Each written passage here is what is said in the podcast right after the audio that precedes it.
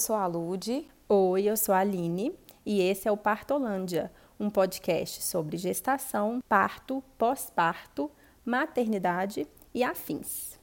E o episódio de hoje é um tema que eu acho que vai dar pano para manga. Com certeza.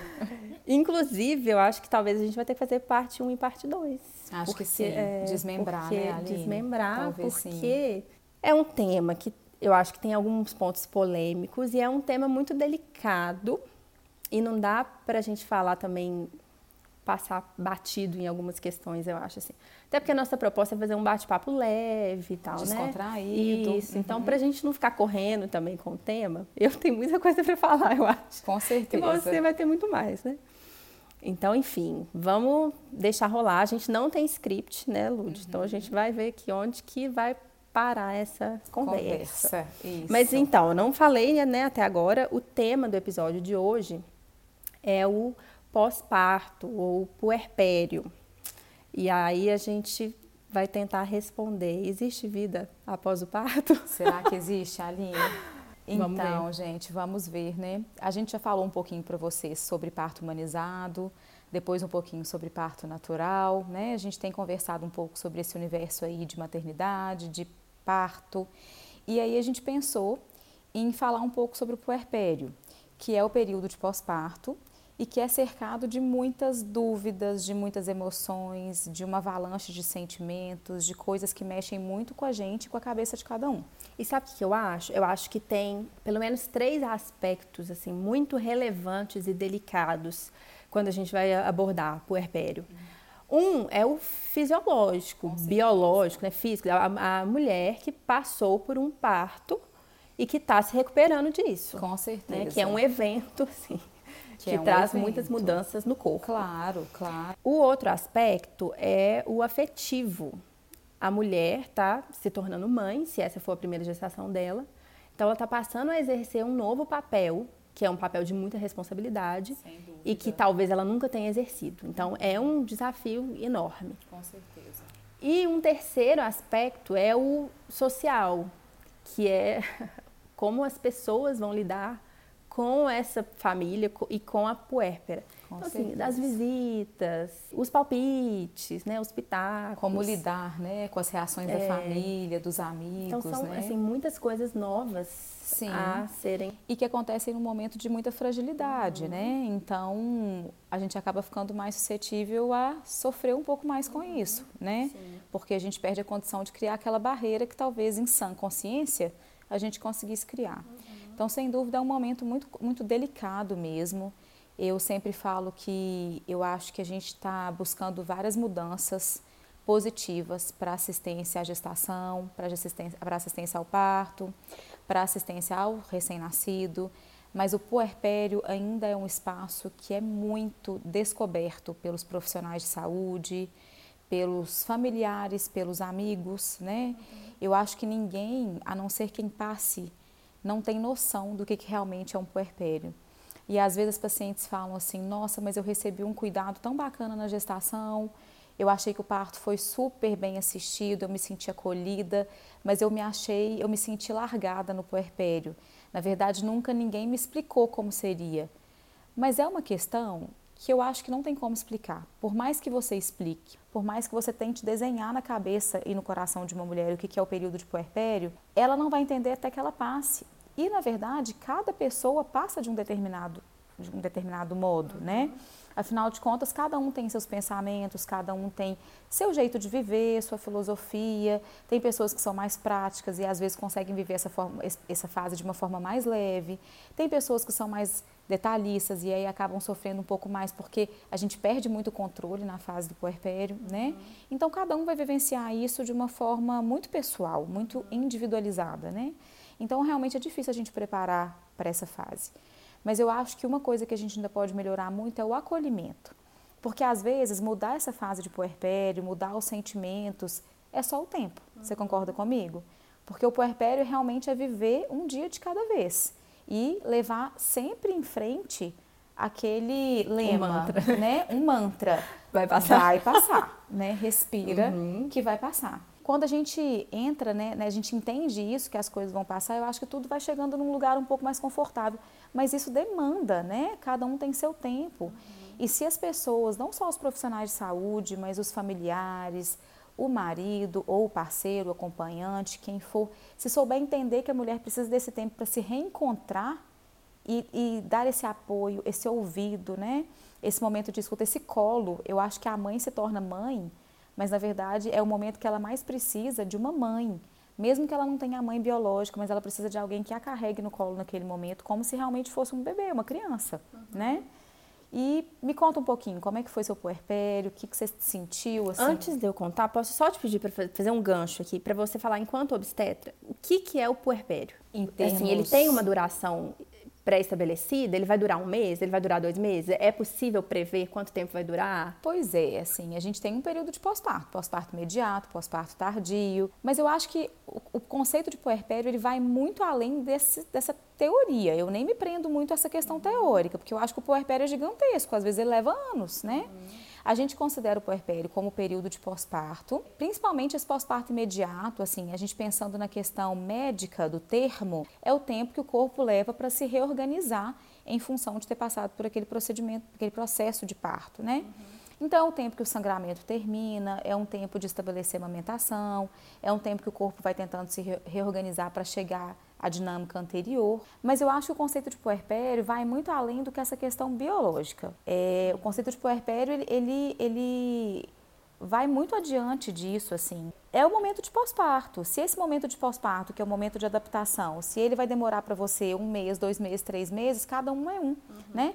Mas eu acho que o que a gente mais quer falar aqui, que eu acho que, que, que seria a primeira, o primeiro ponto de conversa, é sobre o puerpério, fase inicial mesmo. Esse puerpério aí, primeiro mês, segundo mês, é quando a mãe realmente se, desco se descobre, não necessariamente se descobre mãe, porque eu acho que tem várias formas de você se descobrir mãe, mas que cai no colo dela a uhum. responsabilidade de ser mãe. É. Né? Que ela descobre que, poxa, agora ela tem que acordar, agora não, não, não, não, é, não são noites ininterruptas de sono mais. Uhum. Comer, sabe quando Deus vai dar, né?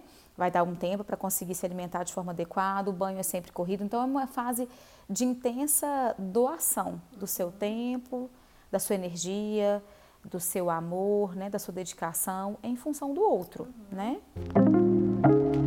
Bom, você, me pediu para falar um pouco sobre o meu puerpério, e aí é engraçado, porque se você me perguntar ah, como que foi o seu puerpério, a minha primeira resposta vai ser, ah, foi super tranquilo. Aí quando eu paro para lembrar, eu nossa, não, teve. Será que realmente foi tranquilo? Tensos, é. uhum. Mas enfim, o que eu quero dizer é, não foi traumático.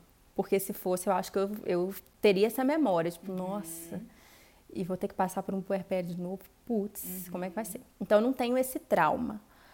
Mas assim, eu, eu tive momentos mais difíceis, principalmente porque Logo nas primeiras semanas, o Miguel é, teve um ganho de peso. Na verdade, ele não teve um ganho de peso. Uhum. Ele permaneceu, sei lá, duas semanas com o mesmo peso. E aí a gente teve que começar a investigar o que estava acontecendo, se era amamentação, uhum. se ele estava com infecção urinária. E aí, assim, antes dele completar o primeiro mês de vida, ele teve que fazer três exames de urina. Mas você imagina, levar um, um recém-nascido né? para fazer exame de urina. E não é, não é o exame em si, né? Mas é toda a atenção de ficar olhando o resultado de exame. Claro, e aí a eram, expectativa, é, né? E eram dois exames, né? Um que sai mais rápido e o de cultura que demora. E aí sai um, você já fica achando, não, então tá tranquilo. Aí depois o outro, nossa, putz, o resultado foi ruim, como assim? Eu não estava esperando. Aí começou, entrou com antibiótico. Então, assim, foi, foi bem foi chatinho. Tenso, Ele teve né? que fazer ultrassom dos rins ele com um mês de vida, fazendo ultrassom dos rins. E era um procedimento meio chatinho, porque aí assim, você tem que levar a criança, aí ele tem que amamentar lá na clínica. O Felipe fez também. Ele fez também? Uhum. E aí, tá, amamenta na clínica, porque ele tá, tem que estar tá com o estômago cheio na hora de fazer. Só que na hora do exame, ele também tem que estar com a bexiga cheia e não pode fazer xixi no meio do exame. Como é que você controla se a criança vai fazer xixi ou não? Fica horas tentando pegar Aí, Só que momento. no meio do exame ele tem que fazer xixi. Então, tipo assim, ele não pode fazer xixi até a metade do exame. E na metade do exame ele tem que fazer xixi.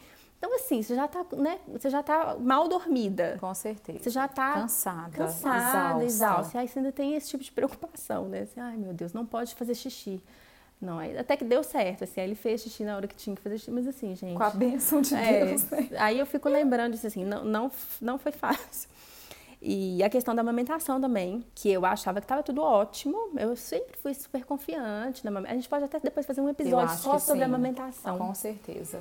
E seus que é desafios. outro assunto que dá muito pano para manga, mas assim, falando bem resumidamente, eu sempre fui super confiante, não, amamentação, natureza, maravilhosa, vai fluir naturalmente e tal. E em casa eu tinha experiências boas, minha mãe amamentou todo mundo, minha irmã amamentou super tranquilamente, assim, os meus sobrinhos e tal, então eu também vou amamentar. É, e não esperava que, que não estivesse sendo legal, porque o Miguel saía do peito com uma cara ótima, dormia super bem, assim, com, antes de um mês ele fazia intervalos de seis horas, que né, para um recém-nascido tá ótimo. ótimo. Você conseguir dormir de meia-noite às seis, nossa, que noite é um maravilhosa.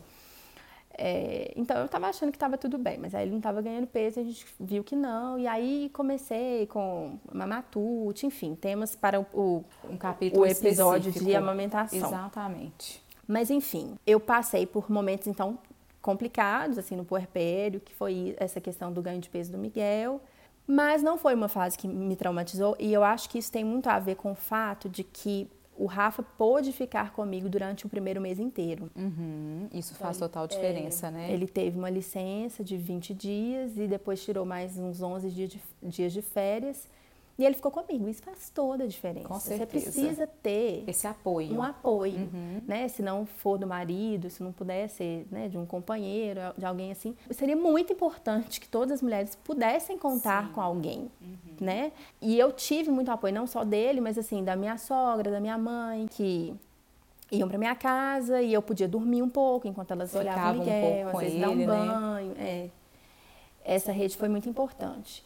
E eu acho que eu é claro que a experiência é muito individual, né, como a gente comentou, mas eu acho que tem algumas coisas que você pode fazer para que o seu puerpério seja um melhor, assim. Com certeza. Então, assim, se preparar um pouco antes. Então, coisas que eu fiz, sei lá, deixar a comida congelada na, na geladeira. Coisas básicas, coisas, né? coisas básicas, práticas, assim. É, é, o negócio da comida. Gente, a comida se torna uma questão Com quando certeza. você é puérpera. Na minha casa, é, eu faço comida todos os dias, tem almoço em casa, todo dia eu que faço. Então, assim, cozinhar para mim não é um problema. Uhum. Eu, eu faço comida sempre. Mas quando você é puérpera é uma questão. Com você, não, você não pode se dar ao luxo de não, cozinhar. Não. O tempo que você tem livre, você precisa de descansar. Uhum. Ou então usar para tomar um banho, né? É. Para ter um, um autocuidado uhum. mínimo, básico ali, para você conseguir E a logística não que funciona, ela faz. porque assim, às vezes bem na hora de almoçar é a hora que o bebê vai querer Exatamente. Mamar. Só que isso, Aline, às vezes a gente fala com as pacientes, as pacientes não entendem. Quem não viveu o puerpério acredita, e eu acho de verdade que para uma pequena, mínima parcela das mulheres, isso pode até funcionar. Porque cada um é de um jeito, né? Cada um tem um perfil. Mas uma grande parte das mulheres acha que vai dar conta, que vai dar conta no sentido assim, não, mas eu vou estar à toa, eu vou estar de uhum. férias, né? Porque a licença maternidade fica parecendo umas férias, antes fosse, né? Nunca licença maternidade é férias, é um bruto um trabalho. Mas nessa essa crença de que eu vou ficar, não, não vou ter nada para fazer, mas eu vou estar por conta do bebê, mas só que realmente você vai estar por conta, do, literalmente por conta do bebê. E o bebê tem um horário totalmente diferente do seu horário habitual, né? Então é aquela questão, aquela rotina que você termina os cuidados com, com o bebê, na hora que você termina já está na hora de começar de novo. E aí você não tomou um banho. Quantas e quantas vezes, quando minha primeira filha nasceu, eu fui, do, eu fui tomar banho duas horas da manhã. Duas horas da manhã eu descobri que eu não tinha tomado banho ainda, né? Naquele dia, né? E comer era luxo, né? Realmente, assim, é, você não consegue sentar para fazer uma refeição digna, com tranquilidade. E eu acho também que, além disso tudo, existe uma questão biológica de alteração hormonal que mexe muito com, com a gente, assim, com o interior da gente. E eu acho que, assim, apesar de cada mulher de que cada mulher vive um puerpério de forma individualizada, de forma diferente, eu vejo que globalmente falando, todo mundo costuma considerar um período difícil. Uhum. o grau de dificuldade é que vai variar. Concordo demais com você que tem formas de se preparar para isso, né? Lendo, buscando informação. Às vezes, quando a paciente já acompanhou outras pessoas próximas de casa mesmo, às vezes uma irmã que já teve filho ou uma amiga próxima que viveu aquilo ali tem pouco tempo, né? Mas essa questão prática, assim, de logística da casa, porque o sentimento, eu acho que a questão emocional é uma coisa que a gente não consegue ter acesso antes do puerpério, uhum. na grande maioria das vezes, né? É, a gente às vezes tem pacientes com quadros de depressão crônica ao longo da gestação, em que a gente já fica super preocupado pensando como que vai ser o puerpério e que ela dá um show no puerpério. Parece que o nascimento é uma injeção de ânimo, assim, de melhora para aquele estado depressivo. Tem pacientes que estão ótimas na gravidez e que têm uma depressão pós-parto. Então, assim, acho que essa questão psicológica é uma questão que a gente não consegue muito prever. Mas a questão prática de organização da vida rotineira, da vida diária, eu acho que é super fácil da gente se organizar. Então, eu comecei, depois que eu vivi os meus dois puerpérios, eu comecei a tentar abordar um pouco isso com as minhas pacientes, no seguinte sentido. Você já pensou como é que vai ser depois? Já se organizou assim a casa? Tem alguém para ajudar? Tem gente que aceita bem essas interferências, vamos dizer assim, entre aspas, essas, esses conselhos. Tem gente que não. Quando eu sinto que não aceita muito, eu respeito o limite e paro. Mas quando eu sinto que a paciente me dá liberdade, eu falo, gente, precisa. É importante. Às vezes não tem, nossa, não tem condição de ter uma pessoa, uma funcionária dentro de casa ajudando. Ok, mas monte sua rede de apoio, peça ajuda. Peça ajuda aos amigos, peça ajuda à, à, à mãe ou algum tio, algum familiar, alguma pessoa que possa estar presente naquele momento, não para te questionar, que foi o que você começou a falar no início, né? Dos pitacos, das opiniões, né? das, das interferências, não para te questionar. Uma pessoa que queira simplesmente te ajudar, te acolher, te receber, te acompanhar até que passe esse momento de maior dificuldade, né? Uhum. Eu atendi uma paciente em dezembro que mora na Irlanda. E ela veio para o Brasil para visitar a família, ela e o marido são brasileiros, e aí ela consultou comigo para não ficar sem consulta durante o tempo que ela estaria aqui no Brasil. Grávida de mais ou menos umas 28 semanas do terceiro filho. E aí ela foi me contando a experiência dela, dos partos. Um, um, bebê tinha nascido num país, o outro bebê tinha nascido em outro país. Ela me contou um pouquinho sobre a experiência de cada um. Mas uma experiência um pouco sentida, às vezes, sabe? E eu fiquei, enquanto ela me contava, eu fiquei perguntando assim, nossa, se ela tivesse bebê aqui, eu acho que ela teria uma experiência tão bacana, assim, e fui meio que, assim, perguntei para ela, falei, mas você nunca pensou em ter bebê no Brasil? Porque sua família é daqui? E ela me, a resposta que ela me deu foi uma resposta que me incomodou, assim, porque ela falou comigo, eu não venho para cá, porque essa cultura que o brasileiro tem de você fazer as lembrancinhas maternidade para dar para as pessoas que vão visitar o bebê, isso não existe em nenhum lugar que eu morei até hoje, nenhum dos países que eu morei até hoje, isso existe. Na verdade, você não tem que dar presente para ninguém. Quem tem que dar presente para alguém é a pessoa que vai visitar você, que leva coisas para você, que leva um almoço, que leva um cuidado, que limpa a casa, que faz uma faxina na cozinha, que limpa um banheiro, que lava uma roupa, que passa uma roupa. Então, assim, eu, o jeito que ela falou, eu fiquei pensando, poxa, é verdade, né? A gente, se, a gente, engravida e a gente já fica pensando mil e quinhentas coisas. Aí vamos fazer Pensou no parto, você já pensa, lembrancinha maternidade. Mas sou eu que tenho que. O momento não é meu. Uhum. Vamos pensar antigamente, como é que eram os puerpérios antigamente? As pacientes ficavam de resguardo, às vezes 40 dias dentro de um quarto, não era assim? Que às vezes nem podia tomar banho, nem podia lavar a cabeça, tudo na roça naquela época. Ok, acho super questionável. Nunca ficaria sem lavar a cabeça, tomar banho, isso não é problema, gente, fique à vontade, isso é saúde. Né? Mas eu fico pensando assim, como que elas eram protegidas, né? Elas eram literalmente protegidas. A comida era uma comida especial para fortalecer a mãe, para ela conseguir amamentar, porque ela estava ali se dedicando à criação de um bebê. Era todo um cuidado, né? As pessoas se mobilizavam para poder às vezes cuidar da casa, para estar ao lado, coisa que a gente não faz hoje em dia. O bebê nasce, a pessoa vai para casa, como que habitual são as visitas? Assim, as visitas, vamos dizer, as visitas que ainda não passaram por um nascimento de um bebê em casa. Uhum. Como que funciona? Elas vão para sua casa, elas sentam como se fossem reais visitas, esperam um lanche, uhum. ficam às vezes até mais tarde, enquanto você está lá morta de sono, né, de cansaço, e não tem a noção do que, que é realmente essa assistência humana. E eu não digo humana, não é relacionada à questão médica, é humana mesmo, relação entre seres humanos mesmo, uhum. nesse período de puerpério. Então, assim, é, é, é complicado mesmo, né? Essa rede de apoio, eu acho que é uma rede fundamental. inclusive para o nosso cuidado psicológico, assim. Eu tenho uma grande amiga que ela uma vez me contou do parto dela, assim, ela teve um bebê e aí ela foi ao médico na consulta de retorno, depois de, de uns 15 dias mais ou menos do parto. Tinha sido uma cesariana por uma indicação um pouco questionável, ela estava muito chateada com relação a isso e era o primeiro filho dela. E aí ela foi sozinha para a consulta de retorno. E ela falou que chegou lá e conversou com o médico e tal, aí que ela entrou no banheiro, ele falou com ela, vai lá no banheiro trocar de roupa pra gente ver como é que tá a cicatriz e tal. E aí na hora que ela foi tirar a roupa para vestir a camisola, que ela falou que ela não conseguia, ela olhava para a perna dela e que ela não conseguia ver a parte de baixo da perna dela em função da barriga que ainda estava grande. Uhum. E que ela começou a chorar e que saiu do, do, banheiro chorando muito, assim. Ela é uma, uma pessoa muito, de um astral muito bacana, muito divertida. Então, ficou parecendo engraçado, mas na verdade era um sofrimento interno muito grande, porque ela falou assim: Poxa vida, primeira vez que eu venho sozinha na consulta, porque enquanto eu estava grávida, enquanto meu filho estava aqui dentro, todo mundo me trazia na consulta, todo mundo queria me trazer na consulta. Meu pai abria a porta do carro para mim, meu marido me trazia, me acompanhava, eu nunca estava sozinha porque meu filho estava aqui, né? Então, tudo garantido. Aí, de repente, eu me vejo vindo para consulta completamente sozinha, ninguém está preocupado comigo, todo mundo quer saber só como é que o neném tá, se está bem, se não está, se trocou de roupa, se dormiu e ninguém quer saber de mim. Eu não consigo me enxergar no meu corpo, né? Porque é uma mudança corporal muito grande. Que porcaria é essa, né? Que, que vivência é essa? Que momento é esse? Então, esse apoio do outro é muito fundamental. Ô, Lud, você foi falando e aí, cada caso que você contava, cada situação que você mencionava, eu pensava assim, não, eu tenho que comentar sobre isso. Nossa, não, Cesário, tem que comentar sobre isso, tem que comentar sobre isso. Visita na maternidade. Nossa, eu tenho, tenho um caso para contar. Realmente é um tema cheio de, cheio situações, de situações, delicadas para resolver, né? né? Uhum. É, você falou esse negócio, por exemplo, da, da lembrancinha de maternidade. Eu não fiz lembrancinha de maternidade. Eu até entreguei uma lembrancinha para quem visitava em casa e uhum. tal, mas assim, não me preocupei. É, enfeite de porta de maternidade, né, que o pessoal faz. Sim. Eu ia nas lojas de enxoval, ah, mas e o seu enfeite de porta? Que enfeite de porta, gente? Pelo amor de Deus, tem tanta coisa para olhar, vou olhar enfeite de porta da maternidade. Uhum. E eu não quis receber muita visita na maternidade.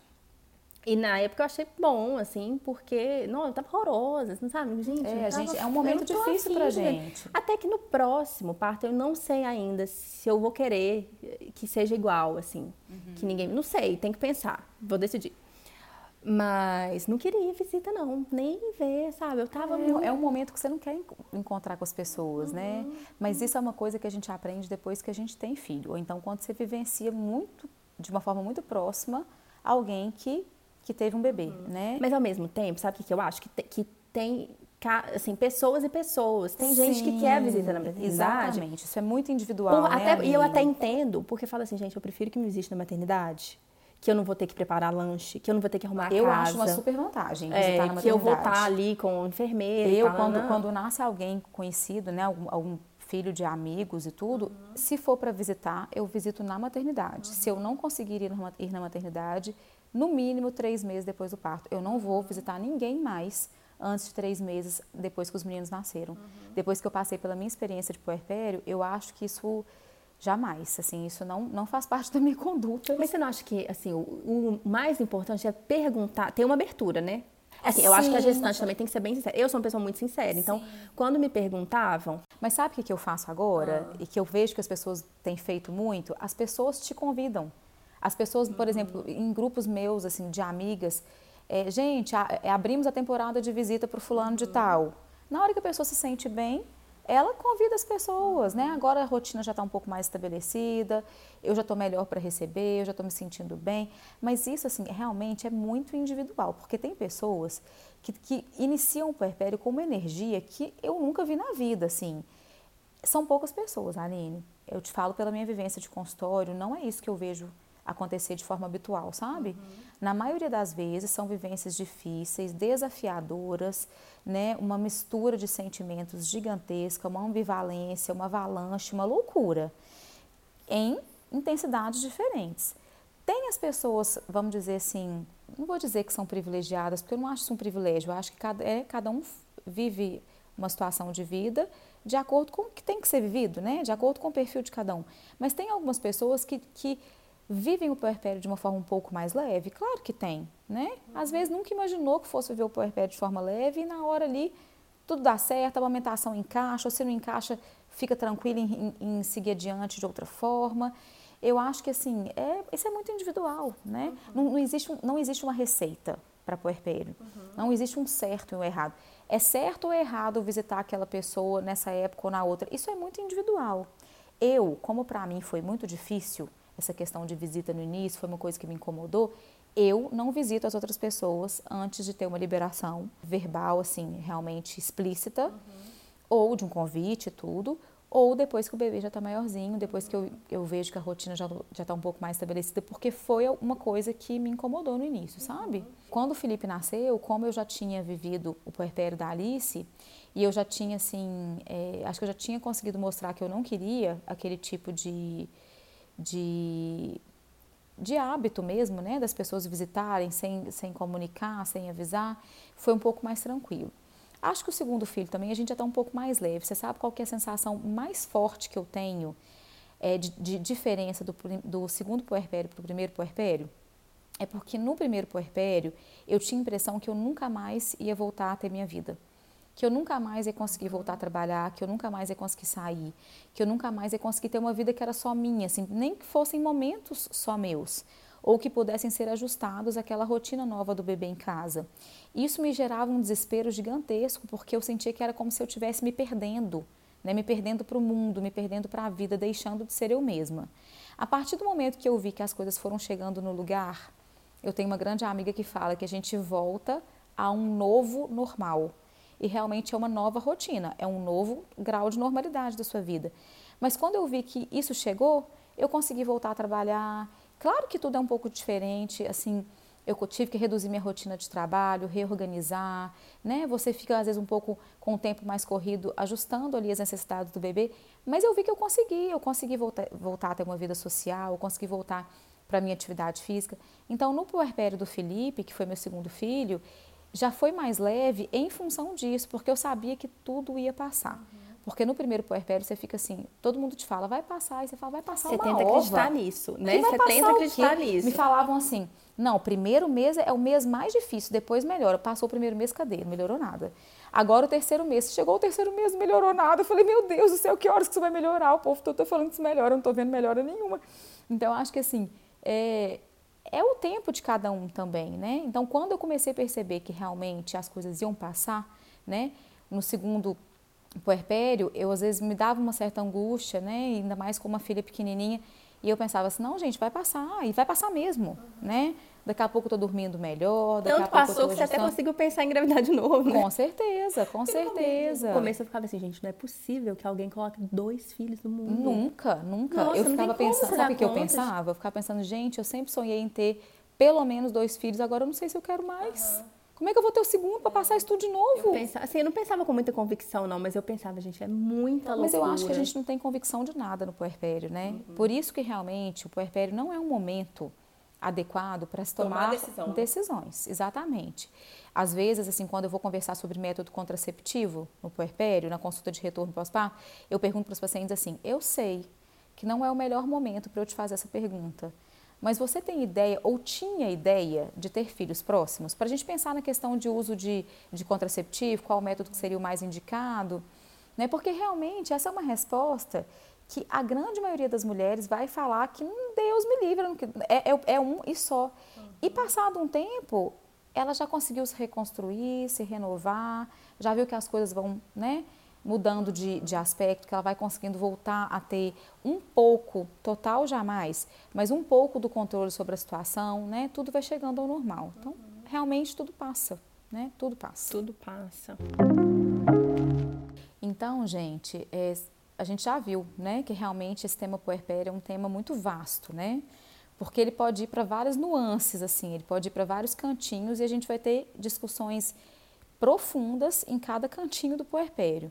Antes que a gente termine esse primeiro episódio do puerpério, eu acho que vale a pena a gente discutir algumas dicas assim que a gente poderia passar, né, de duas pessoas que já viveram puerpério de forma individual, de forma diferente, mas de duas pessoas que já viveram puerpérios, para as pessoas que nunca viveram ou que estão prestes a viver. Eu acho que se respeite, né, Aline? Eu acho que respeite seus limites. Eu tenho falado isso muito com as minhas pacientes. Às vezes o que eu falo assim, tem alguém chato na casa?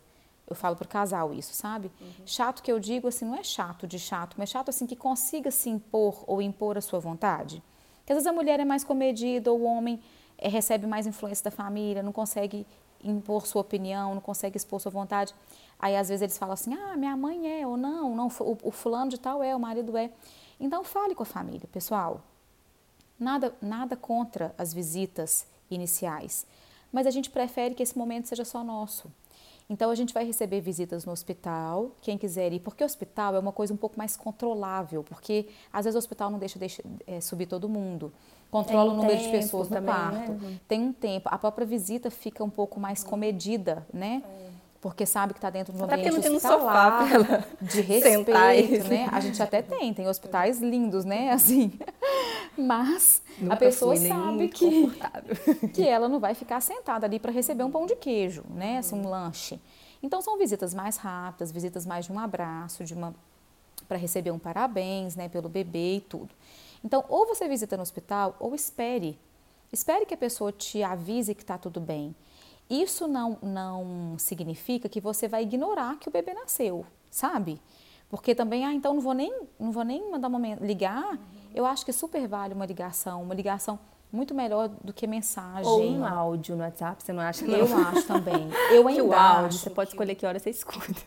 Ah, não, mas eu falo assim, eu tô falando é no, no, nascimento, no nascimento ah, mesmo, não no puerpério, uhum, em casa. Uhum. Eu falo assim, nasceu o neném, não quer ir no hospital, vai deixar para visitar depois. Então, eu acho que a ligação é sempre bem-vinda. Eu acho o WhatsApp, às vezes, um pouco impessoal. Uhum. Apesar de achar, de saber que é o nosso... Os tempos mudaram. É a nossa né? forma de comunicar atualmente. Mas eu acho que, às vezes, é igual aniversário, sabe? É, dá parabéns no grupo, né? É, dá parabéns no grupo, parabéns gente, no grupo. No, né? Uhum. Tá, Acho que isso aí é um outro episódio, né? Etiqueta no WhatsApp. Mas eu penso que assim, ou liga, ou manda realmente um áudio, ou né, alguma forma de se manifestar e deixa claro para a pessoa: estou aqui, precisando de alguma coisa, né? Conte comigo. Às vezes quer visitar a pessoa em casa, vá, mas não vá com o objetivo de fazer de, de, ficar lá esperando na sala, que seja servido lá. Vai, lava uma vasilha, arruma a cozinha, lava um banheiro, pega uma roupa do neném, ou fica com o neném enquanto a mãe dorme um pouquinho. Seja ativo, proativo dentro da casa de um casal que está vivenciando o puerpério. Colo, gente, a mulher precisa de colo. Acho que essa é uma outra dica. Escute, né? É difícil. Hoje em dia, eu, que eu, acho que a gente sabe escutar muito pouco. A gente sabe muito pouco escutar as pessoas parar para escutar as pessoas. Escutar sem dizer nada. Não é para você dizer sua opinião, é só para você escutar. Porque às vezes o que, o que a pessoa precisa não é nem da, da sua opinião. A pessoa precisa só falar, só desabafar. Só dela falar, ela reorganiza os sentimentos dela e ela consegue olhar para frente e falar assim: vamos, vai passar. Uhum. Respira e vai, né? Seja discreto nas coisas que você quer pronunciar, quer falar opinião no puerpério não é muito bacana não, sabe? Eu ainda acho que o apoio, independente do que a sua opinião seja, assim, ainda é o melhor caminho. Claro que você está vendo que alguma coisa está muito ruim, você quer tentar ajudar de alguma forma, mas respeite também a opinião do casal, né? Você vê que é uma paciente que está preocupada com a amamentação, que quer investir daquilo, não chega para ela e fala, ah, mas seu leite deve estar tá fraco porque o neném não está crescendo, por isso que ele não está conseguindo engordar. Então, por que você não dá mamadeira? Isso não é coisa que se fala com a mamãe no puerpério. Sabe uma coisa que eu ouvi mais de uma vez? Ah, Aline, mas você é muito magra, você não ia conseguir alimentar o Miguel Ou o peito é mesmo. é pequeno, né? É, peito pequeno. É, peito pequeno. Ah, é, isso é, eu ouvi também, que é, peito pequeno temos. Sim, eu também tive muita dificuldade para amamentar. E uma coisa que eu escutei que me magoou muito, muito, era assim, nossa, mas eu nem sei como é que faz, porque eu nunca tive problema com isso, porque eu tinha leite igual uma vaca. Isso me matava, porque você não estou te perguntando se você teve leite igual uma vaca. Você está vendo que aqui que eu tô maneira sofrendo. elegante de falar que você teve eu muito leite sofrendo aqui, dedicando, assim, é, me, me, sentindo mal de às vezes estar vivendo uma dificuldade na amamentação. O que eu menos preciso de escutar é que você tinha muito leite, isso não me importa. O seu período de maternidade já passou. Agora é o meu momento e no meu momento eu quero ser respeitado. Então a gente tem que ter muito cuidado com as coisas que a gente fala, né? A gente tem que ter muito cuidado com a nossa colocação, com o que a gente foi fazer ali na casa daquele casal, porque puerpério você tem que levar coisa boa, Se for para você levar coisa ruim, deixa para ir depois. Uhum. Sabe uma coisa que eu acho que ajuda agora falando, né? Porque você deu dicas principalmente para os outros, né? Isso. Eu acho que uma coisa que ajuda a puérpera a lidar, porque nem todo, eu acho que hoje em dia muita gente já tem mais noção. Isso de perguntar, você quer que visite e, e visitar com hora marcada e tal, nananã. É, e de não visitar se está doente, por exemplo, pelo amor de Deus, gente, você não visita um recém-nascido. Se você nem, se você está fungando, você não visita um recém-nascido. Então, eu inclusive tenho uma amiga nasceu em setembro. Até hoje não fui porque eu estava fungando desde então. Agora que eu estou começando a parar. Mas você não visita doente, né? Acho que hoje em dia as pessoas estão tendo mais essa noção. Mas uma coisa que eu acho que ajuda muito a puérpera a dar uma limitada nas, nos palpites, que são inevitáveis. Inevitáveis. Mas que eu acho que, que para mim funcionou é se prepara antes. Tem, não deixa para aprender tudo também na hora ah, que o bebê nascer, não. Sem ah, eu vou aprender a dar banho depois que o bebê nascer, vou aprender a dar fralda, é, trocar fralda depois que o bebê nascer. Aprende tudo que você puder antes, porque aí toda vez que alguém vier com um pitaco, você, já tem segurança. você vai falar assim, é, eu, eu, era super segura, com pitaco Mas super. aí eu acho que a gente entra no mesmo, na mesma questão do benefício do curso de preparo para o parto. Sim, né? É. Se preparar para a chegada do bebê nas coisas práticas, assim, de cuidados do dia a dia, uhum. como que eu troco uma fralda, como que eu vou dar um banho. Claro que isso também a gente aprende muito na prática, né, Aline? Uhum. Mas se você já tem uma preparação teórica antes, uhum. ou até de curso prático mesmo, com, com bonequinhos, com, com bebezinhos, né, é, bonecas, facilita muito, né? uhum. né? E você também já tem o subsídio para às vezes virar para a pessoa e falar assim, não, mas a conduta atual não é essa. Isso, isso eu usava demais. Né? A conduta ah, é, atual antigamente, fazia assim, fazia né? Assim. Pois é, mas agora você sabe que mudou? Isso, mudou. Isso, não é assim mais. Não é assim mais. No meu curso, no livro tal que eu li, eu era dessas assim. Só que aí você tem segurança para sustentar a sua opinião. Isso, eu acho que né? isso é muito importante. Isso te protege, realmente. É, você tem que ter segurança. É, eu acho que isso ajuda demais. Assim. Então dá uma lida sabe? Sinta-se preparada mesmo, assim, porque aí eu, eu consegui afastar vários, assim. Quando eu estava na maternidade, o, o técnico de enfermagem que tinha ido lá dar, né, ajudar a dar banho no Miguel, olhou para mim, ele devia ser mais novo que eu, novinho, olhou para mim e perguntou assim, eu ia sair né, no dia seguinte, mas você vai dar conta de dar banho sozinha no bebê? falei, moço, eu, eu quase falei assim, é que eu tenho quase 30 anos. Se eu não der conta de dar banho no meu filho, tem uma coisa muito errada, né? Aí eu só respondi, vou sim, vou, fiz curso prático, você acredita? De banho, vou dar conta super. Pelo amor de Deus. Claro, né? claro. É. Então, eu acho que isso, essa firmeza, e mesmo que você não tenha tanta segurança, porque se você foi uma mãe de primeira viagem, que eu, segunda viagem, eu tô me sentindo seguríssima. muito mais descolada, é, né? Mas mesmo se você não tiver segurança, finja que você tem. Exatamente. Se sustente, ah, né? Isso. Banque. Imponha uma, uhum. né? Banque sua Eu opinião. sou a mãe, eu, uhum. eu dou conta. Mas até para você bancar a sua opinião, você tem que ter esse conhecimento. Não, Por claro. Isso não dá para fazer sem estar preparado, né? né? Até porque você, você, às vezes você vai ter que dar uma resposta que é embasada sim, mesmo. Não, sim. não se usa mais fazer isso hoje em dia por isso, isso e isso, sim. né? Você tem que argumentar. Uhum. Mas mesmo naqueles momentos assim que você você não tem muita experiência e tal, Sim. impõe que claro. funciona. Claro. Uhum. Né? Uhum. Então, gente, a gente vai terminar o nosso terceiro episódio. Primeiro episódio falando um pouquinho sobre o puerpério. E no próximo episódio a gente vai esmiuçar alguns outros aspectos dessa fase aí cheia Tem mais de coisa para falar e para sentimentos, emoções, né? Essa fase tão enigmática, vamos dizer assim. E a gente continua também esperando a sugestão de vocês sobre outros temas, algo que vocês queiram que a gente aborde aqui no nosso podcast, que a gente converse. Essas gravações têm sido muito gostosas, muito ricas, né? Essa troca de, de informações, essa troca de, de sentimentos, essas conversas são muito importantes para a gente crescer como ser humano, né?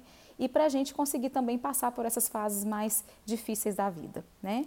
Então esperamos vocês no próximo episódio. Um beijo para todos e até mais. Um beijo, gente. Tchau, tchau.